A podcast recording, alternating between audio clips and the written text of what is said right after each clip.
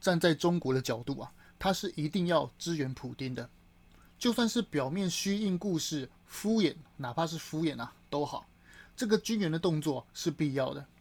我们只能理性的去判断分析军援俄国啊的权衡利弊，但我们无法站在中国的角度去真实的判断习近平到底会怎么做，因为啊。人是感性的动物，加上如果身边啊有那么一群佞臣啊，整天煽风点火在那边吹嘘军武有多么强盛啊，我的歼二十有多么厉害啊，轻松击落 F 二十二啊啊，我的动五五南昌级驱逐舰是多么厉害啊！上次巡弋白令海峡的时候，老美啊简直是吓破胆啊啊，台湾啊有多脆弱啊！几个小时呢就能攻下台湾啊！加上啊前阵子啊动不动就那边停电啊，这边哀嚎了，台湾的军队啊就是一团肉。什么登陆之后啊，民众会以单四湖江以迎王师，这样子判断错误啊，贸然攻台是非常有可能的。台湾不得不防。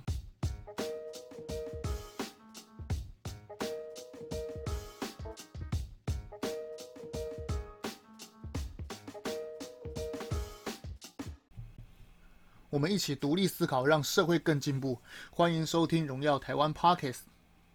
随着俄罗斯入侵乌克兰的战争到现在啊，国际上出现了些微的微妙的变化。近期爆出的几则有关台湾的消息啊，是我们需要关心的。那就是《华尔街日报》近期的报道：中国啊，准备秋后接管台湾。很惊悚的标题吧？我们今天呢，就来好好讲讲这件事情。从以前开始啊，我的频道的观众都知道。所有的事情呢、都是有前因后果的。我们要看事情啊，要从宏观的大方向去看，这样呢，就不会因为眼界太小，只见鬃毛而不知道这整个就是一只狮子。这个来源呢、源自于俄罗斯联邦安全局的机密文件。这个机密文件曝光中啊，指出中国啊曾经预计今年秋天全面接管台湾。我们来想想。如果我们是中国啊，在什么样的条件下会想要拿下台湾呢？首先，我们来看有没有意愿与动机。对于共产党来说啊，拿下台湾可以说是梦寐以求的事，而且非常想要把它实现。他可以把它实现了，也可以完成几个目标了。第一个就是说，我们一直在说的嘛，中国拿下台湾就可以完成一直在说的口号嘛，就是那个一直在说要武统台湾，要。要把啊帝国最后的拼图国家统一把它拼起来，拼起来之后呢，也可以让习近平的独裁任期啊有了合适的无限延长的这个借口，也可以啊让共产党永久统治中国来找到新的延续的理由。就如同我们之前所说啊，武统台湾啊，就像天边的梦想与最高指导原则，这是中共的最高指导原则啊。为什么它是能够变成呃最高指导原则呢？很简单，它不可以太简单，当然也不可以太难。如果太简单的话，万一不小心完成，那那不就是没有办法继续使用这个继续把啊武统台湾当做啊集权的借口了吗？话说回来，如果太难的话，这个口号啊就会变成宗教式的庄孝伟。高明的谣言啊与宗教口号在于有可能实现。但却又不太那么容易实现，最好是啊，要能稍微付出一点代价，这样子的口号最容易取信于人嘛。历来的神棍骗财骗色的手法与诈骗集团的核心心法就是这个。再来哦，拿下台湾啊，可以让大陆国家变成海洋国家，也呃，换句话说，拿下台湾就是这个从大陆国家变成海洋国家一个跳板，而且可以彻底拔除啊。中国兵出太平洋的钉子，实现那一句话，就是那一句啊，太平洋很大，容得下中美两国的这个这个这个事情的这个拿下台湾，就可以初步的实现这个的战略方针了。从不可能走向可能的初步阶段，拿下台湾就是第一步，更可以控制台湾海峡这个要道啊，掌控整个东亚的生命线。这件事对于日本来说啊，简直是非同小可。要知道啊，整个东亚的安全局势的联动关系啊，可以说是动一法牵全身啊。从对马海峡、黄海、东海、台湾海峡到南海连成一线，这个运输与能源的安全区域的稳定局势一旦被打破，就是新的东亚局势在重整。而这个啊，就是习近平为首的中国共产党非常想要完成的目标嘛，让自己的大国崛起啊，并且能掌握东亚的局势，彻底实现前面那一句话，就是太平洋很大，容得下中美两国这句话。要知道，中国一旦掌握南海、台海，则整个亚洲的新的老大也不再是啊美国，从美国啊会变成中国。这个就是中国为什么一再强调一定要拿下台湾的根本原因嘛。所以大家都知道了吗？中国之前呢、啊、不停地宣称说啊，拿下台湾的目的啊在于实现祖国统一，完成伟大复兴，对不对？但其实啊，这都是来骗一些民族爱国情绪的小粉红而已。它的真实的目的啊，就是要重新重整东亚的局势嘛。说穿了，中国想要拿下台湾的真实意图，我们大家都知道之后，那我们来说一下。俄罗斯联邦安全局这个机密文件呢，又是怎么一回事呢？这个被西方左媒啊疯狂报道的这个所谓中国想要在秋后之后呢接管台湾这句话，呃，这几件事啊，我、其实是说明了几件事啊，说明了中国其实一直啊都很有意愿想要拿下台湾，所以无时无刻啊都在内部会议啊不停的提醒，而掌控世界上最精准的情报的美国。也就是五眼联盟啊，对于这件事情当然是了如指掌了。前几期啊，我们提到五眼联盟到底有多厉害，这边我们就不用多赘述啊，有兴趣观众可以往前听啊。所以说，中国到底想不想拿下台湾这一点，其实是肯定的，不然美国也不会在近期一直不停的喝阻这件事情嘛。拜登之前在巴尔的摩。与市民有约的专访中，大家还记得吗？民众提出啊一个问题啊，说会不会出兵帮助台湾，而且明确会不会会不会啊非常明确什么的。而这个问题啊，也一再的被身旁的那个呃 CNN 非常有名的那一个 主持人啊库珀，还再一次的再三追问到。那拜登是怎么讲呢？拜登是说：“Yes，我们对台湾的承诺啊，有如以色列、南韩与日本一样。”大家还记得吗？这件事情。好，那。拜登进一步的再啊再继续说啊，一旦台湾遭到侵略，我们将采取必然措施。我们做个对比啊，大家回想一下，乌克兰在遭到呃俄罗斯侵略之前，拜登是怎么说的？他说啊，小侵略不算侵略，是不是引 引起全世界的哗然？而且拜登不止一次的再三强调说，美国绝对不会出兵介入乌克兰。这样子的鲜明对比，就是台湾跟乌克兰这个鲜明对比啊。我们不敢说美国啊是一定会出兵帮助台湾，但很可以确定的是啊，美国在台湾与乌克兰中很明显的非常重视台湾，非常重视要上引引号啊。美国其实是非常重视台湾的，而这个啊，在乌克兰遭到俄军侵略之后的美国的做法，确实我们也可以看出端倪吧。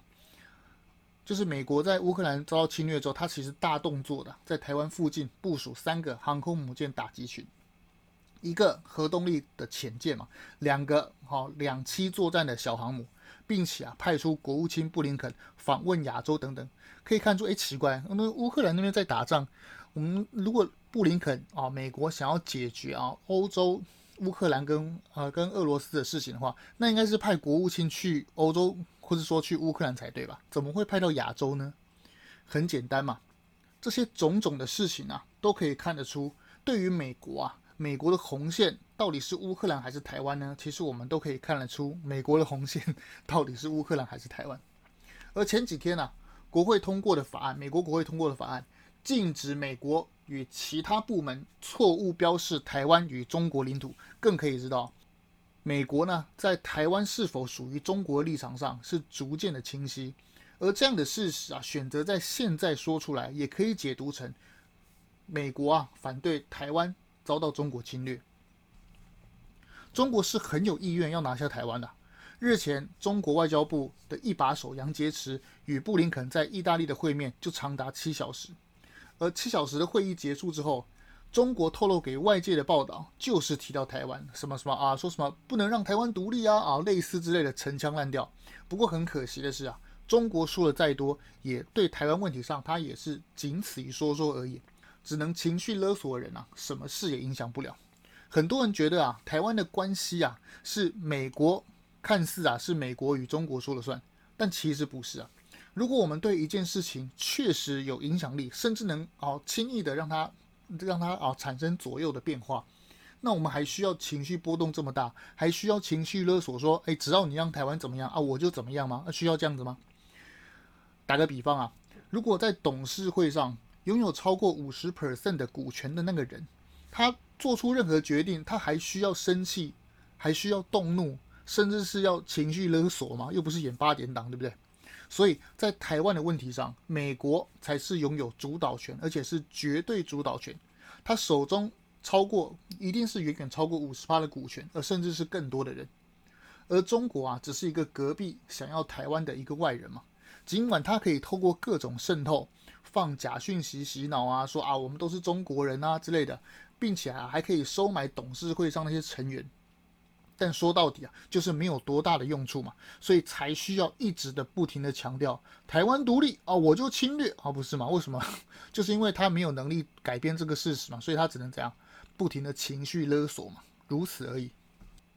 问题回到杨洁篪与布林肯的七小时的会，这件事代表了许多制式的条件与分门别类，他们其实都谈得非常的详细，才会谈了这么久嘛。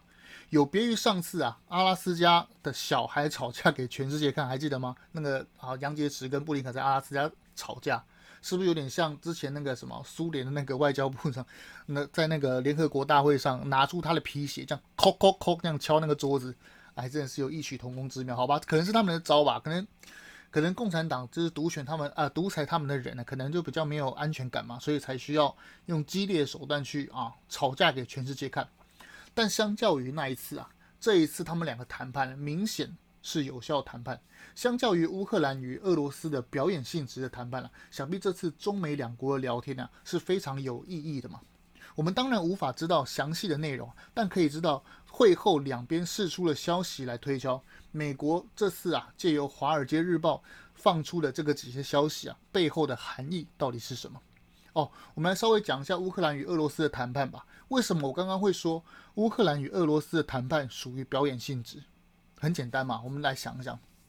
既然两方呃两个两个啊、两个人要谈判，那一定是我想要你手中的筹码，而而你手中的筹码也是我要的，而我手中的筹码也是你要的，这样谈起来才有意义嘛。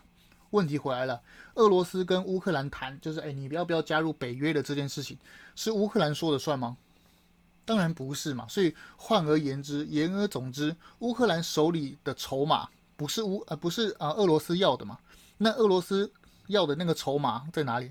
在美国手上嘛，对不对？很简单，而且而且两个人谈判当然可以随便谈嘛。比如说我给你一百万，你给我一百万哦，我给你一拳，你给我一巴掌。当然谈判可以随便讲，但重点是是谁来让两个谈判能够确实执行嘛？就像我们路上遇到红绿灯一样嘛，我们看到红灯要停，绿灯可以走，对不对？那我们当然也可以选择红灯的时候走。那很简单，那为什么？呃，既然红灯跟绿灯我们不一定要遵守，那电线杆也对我们没有什么制约力，那大家到底为什么要遵守？很简单嘛，一旦不遵守这个啊红绿灯的这个规矩的话，就会收到啊啊，比如说收到罚款啊，行政罚款，不然就收到啊重一点，如果你撞到别人，会收到啊刑事啊法院的那个制裁，道理是一样的嘛。乌克兰跟俄罗斯，你们当然可以谈判，但是谈判的结果，谁能确保有效执行？谁是仲裁者？当然是美国啊，所以乌克兰跟俄罗斯的谈判就是属于表演性质嘛，因为俄罗斯要的乌克兰手中没有，那乌克兰要的俄罗斯又不会给你，俄罗斯当然会觉得，哎，你乌克兰算什么咖？你凭什么跟我谈？所以乌克兰跟俄罗斯的谈判呢，就是属于表演性质的谈判。那问题回来了，有人问，那他既然是表演性质的谈判，那他们两个干嘛要这样子故意演给大家看呢？很简单嘛。乌克兰想要借由谈判告诉全世界说：“你看，我不是好战分子，我虽然被侵略，但是怎样？我非常有意愿用各种方式来结束战争，来保护我的子民。态度要做出来嘛，对不对？就跟那个什么陈建州讲了嘛，对不对？什么态度啊，要做出来。好，那对于俄罗斯来讲，当然要啊，对不对？我虽然是怎样独裁者，但是怎么样？我不能放弃一切和平的方式来谈判嘛，就跟日本偷袭啊美国珍珠港一样。”日本偷袭美国珍珠港的时候，美国怎样想要切断跟日给日本的那个石油啊，跟那些钢铁的供应，所以怎么样？日本急的嘛，飞去代表啊，派代表飞去华盛顿谈判。哎，你不可以这样，你不可以这样，开始谈判嘛。所有的战争，所有的摩擦，不管是啊哪里也都好，呃人人际关系跟公司之间也是一样，都是一定有谈判，谈判跟战争是相互进行的嘛。所以外交是战啊，所以战争是外交的延续，这句话就是这样来的。所以乌克兰跟俄罗斯的谈判啊，就是表演性质，他们会不停的谈，不停的不停的怎样，就跟就跟韩战一样嘛。其实韩战在麦克阿瑟被杜鲁门免职之后，那个战线从三十八啊。战线从北边鸭绿江打回三十八度线的时候，那个时候两边的阵营都知道，美国跟啊苏联阵营的人都知道，哎，战争其实打的差不多要结束了。但为什么韩战后来又拖，又再打这么久？很简单嘛，两边都想要在谈判桌上赢得更多的筹码嘛，就是这样子而已。国际战争跟国际谈判的背后的实质原因就是这样。好，我们把话说回来，那个啊，《华尔街日报》释放出了那两个重要消息，我们今天继续谈这两个重要消息啊。中国啊，第一个就是中国有意啊军援俄罗斯，那第二个就是俄罗斯的情报啊显示，中国想要在秋天之后接管台湾。我们先来讲第一个啊，美国的情报其实是非常的准的，在俄罗斯入侵乌克兰的这件事，我们就可以知道，所有人呐、都觉得。俄罗斯不会入侵啊，而且入侵的机会不大的情况下，连几号入侵啊，一定会打什么什么，都是美国都通通把它讲了出来。而这次啊，美国白宫的国家安全顾问苏利文更是直接点破啊，他当面警告杨洁篪，若中国啊援助啊援助俄罗斯入侵乌克兰，美方将不会袖手旁观。很简单嘛，很明显的啊，美国就是看到你想要军援乌呃。美国就是看到你中国想要军援俄罗斯嘛，所以他出声制止嘛。很明显，站在美国的立场，想要断绝普丁对外的一切援助嘛。而这次金融满满的制裁大平台，也杀鸡儆猴给习近平看嘛。意思就是说，你看哦，我现在正在啊拿出我的藤条啊，疯狂的打普丁的屁股。那请你习近平站在旁边看，如果你胆敢。递上一些啊什么什么纸垫在他的屁股底下，减轻他那被国际制裁疼痛的话，那我连你一起打，很简单了吧？这像什么？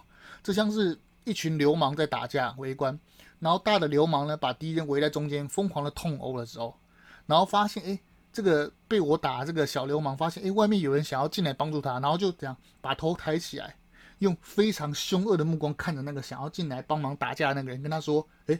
我告诉你哦，你不聊你不要进来帮忙哦，进来帮忙我连你也一起打，是不是这样形容就生动了多好？看到了吧？美国说啊，看到了吧？我美国的屠刀啊是有多锋利啊！我不用实际出兵啊，就可以帮助乌克兰牵制俄国军队。你千万啊不要以身试我美国的金融刀哦，好吧？好，我的判断是这样子啊。好，虽然美国啊这么凶啊，露刀啊，又目露凶光啊。好，我的判断是啊，中国是一定会军援俄罗斯的。道理很简单嘛。北京冬奥的时候啊，普丁飞到北京的时候，与习近平就签下中俄无限期合作的空白支票，于情上啊答应了人家。好，这个这个就只是情嘛，对不对？反正我跟你签了，对不对？签的什么条约都是怎样，都是都是啊历史文件嘛，对不对？就像那个中英联合声明一样啊。对，中英联合声明是已经拿到联合国里面去怎样去？已他他已经比那个哦联合声明更高一阶，已经虽然它不是条约，但其实它是比声明还要高的这个法律约束力的嘛。那这一次啊，普丁飞到北京跟习近平签下这个无限期合作的空白支票，当然只是啊于情上的答应人家。好，那于理上吗？呃，如果俄国啊真的垮台的话。那习近平就必须要独自面对西方的压力喽。唇亡齿寒的道理啊啊，那个习近平呢，当然知道。习近平作为政治斗争的老手啊，这点他当然知道嘛。而失信于普丁啊，就等于失去了这个地球最强的啊这个盟友，好吧？虽然啊，中国跟俄国啊算是名义上的朋友，但其实也算朋友嘛。利益交换的朋友啊，还会一起开军舰绕行青青海峡。那如果他下次不跟我一起开的话，那怎么办呢？好，到时候啊，中国出事的时候被俄罗斯捅啊，可就不是件可以开玩笑的事情了。要知道，中俄边境啊非常的长，中俄啊远仇啊远远的仇，就是以前的仇啊有珍宝岛事件嘛，近仇呢有贸易军事上的各种摩擦嘛，比如说俄罗斯卖高阶的啊高科技的啊飞机跟军火给中国。但中国这个这个这个好儿子啊，竟然把它拆开来逆向工程，那以后都被你学会了，那我赚什么？对不对？技术被你偷光了，对不对？所以这个近近代的这个贸易军事上的各种摩擦，对于中国来说啊，我不求你俄罗斯人能够帮我，但求啊，我出事的时候你不要落井下石嘛。所以就中国来说啊，一定会帮俄国。军事上啊。中国没有核心利益，许多制式的装备啊，尤其是空军啊，这些高科技啊，都仰仗俄国爸爸给嘛。如果这次不帮忙，那等到俄国重新站起来之后，那人家就不理你了嘛。那请问，美国的飞机啊，习近平买不到，那如果这次惹怒了俄国爸爸，那以后不是就没戏唱了吗？好，这次帮忙是一定会帮嘛，对不对？那话说回来，中国要怎么帮才不会被美国的情报知道？要知道五眼联盟那可是厉害的，而且啊，还有第一个，还有第二个，就是要怎么帮啊，才能让俄国爸爸觉得，哎呦，你这次帮真的是有帮到忙，而不是装样子哦。而且第三个，要怎么的时机出手点帮忙呢？中国才能攫取更好的利益嘛。而这些事情呢，这三点呢，都是中国想要考虑的地方嘛。要知道一个人会不会这么做，取决于他的利益在哪里。而不是说应该怎么做，还是什么道德利益绑架，那都是浮云呐、所谓的杀头的生意有人做，赔钱的生意没人做，就是这个道理嘛。中国会不会军援俄罗斯啊？不是看他要不要，而是看他帮了之后有没有利益嘛。中国是一定会军援俄国的嘛，只是怎么援助呢？上述的那个三个问题啊，才是他最头大的。中国的事情说完之后啊，我们来谈一下。台湾跟台湾最恰切身的第二件事情，就是中国准备秋后接管台湾，想要拿下台湾的啊动机啊，中国早就有了。那请问要怎么实行呢？我们要来怎么看啊？这个情报是怎么样呢？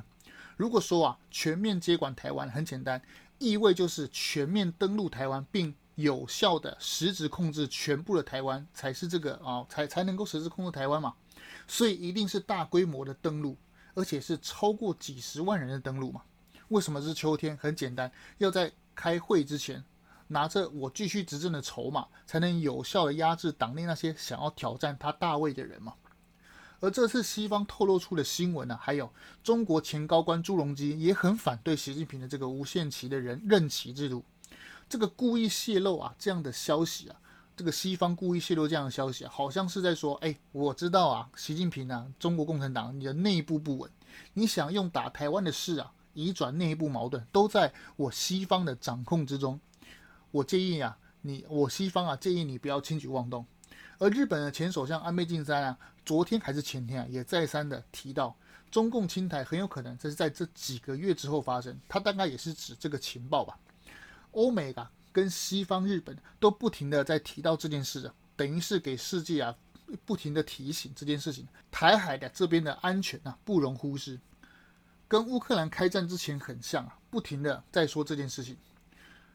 美国太平洋空军司令啊也罕见的警告，如果中国贸然对邻居开战，哎，这个邻居应该是指台湾吧？中国应该不会跟日本还是跟韩国开战嘛？哈，中国啊不要贸然啊对邻居开战。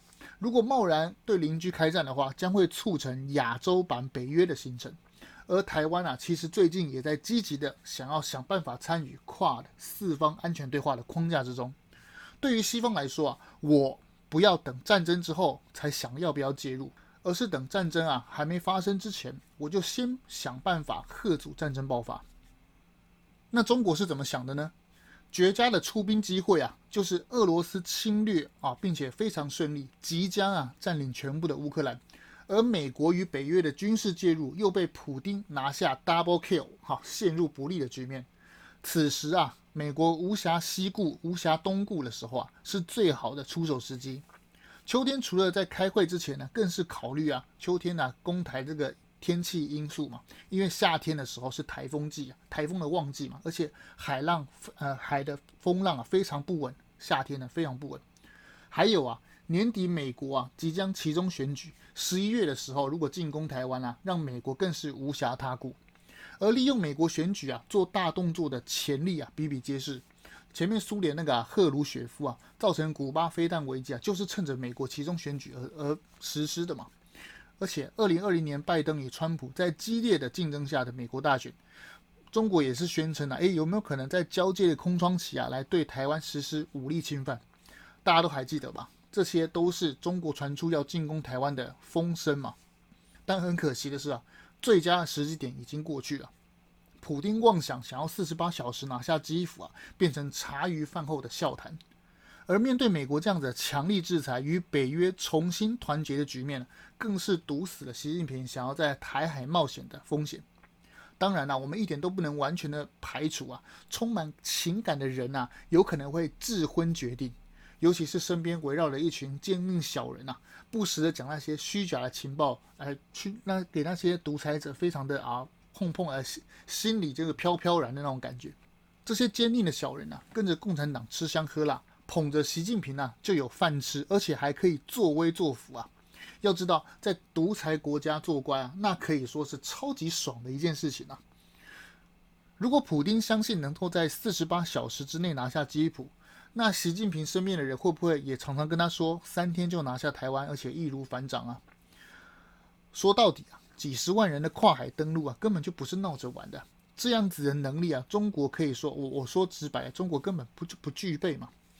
举个例子啊，诺曼底登陆的时候啊。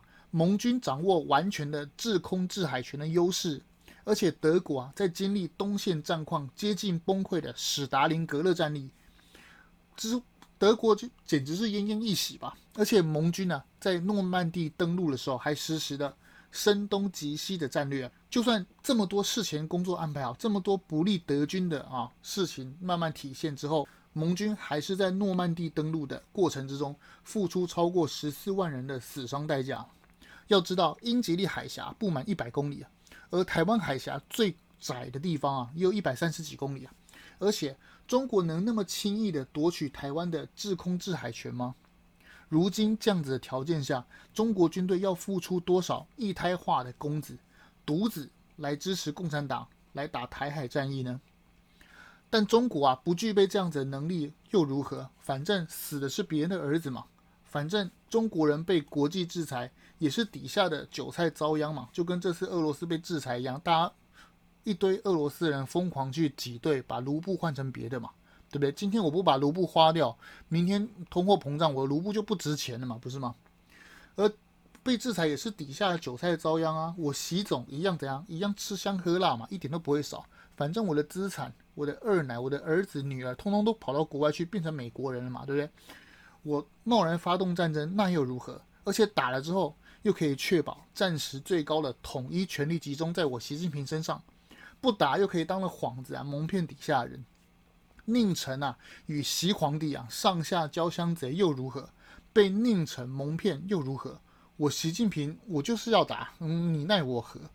只能说啊，我们台湾根本没有轻敌的本钱啊。台湾不是诺曼底，更不是乌克兰啊。面对诡谲多变的国际情势，我们要有更宏观、客观的角度来了解时事。说真话需要勇气，让我们一起来独立思考，让台湾更进步。我们是荣耀台湾 Podcast，下次一定要见。哎，记得订阅我们的频道，我们会啊定期的推出一些国际重要的时事观点，来满足每一个人的在众多的啊新闻底下能够分析出一些啊一针见血的论点。下次见哦。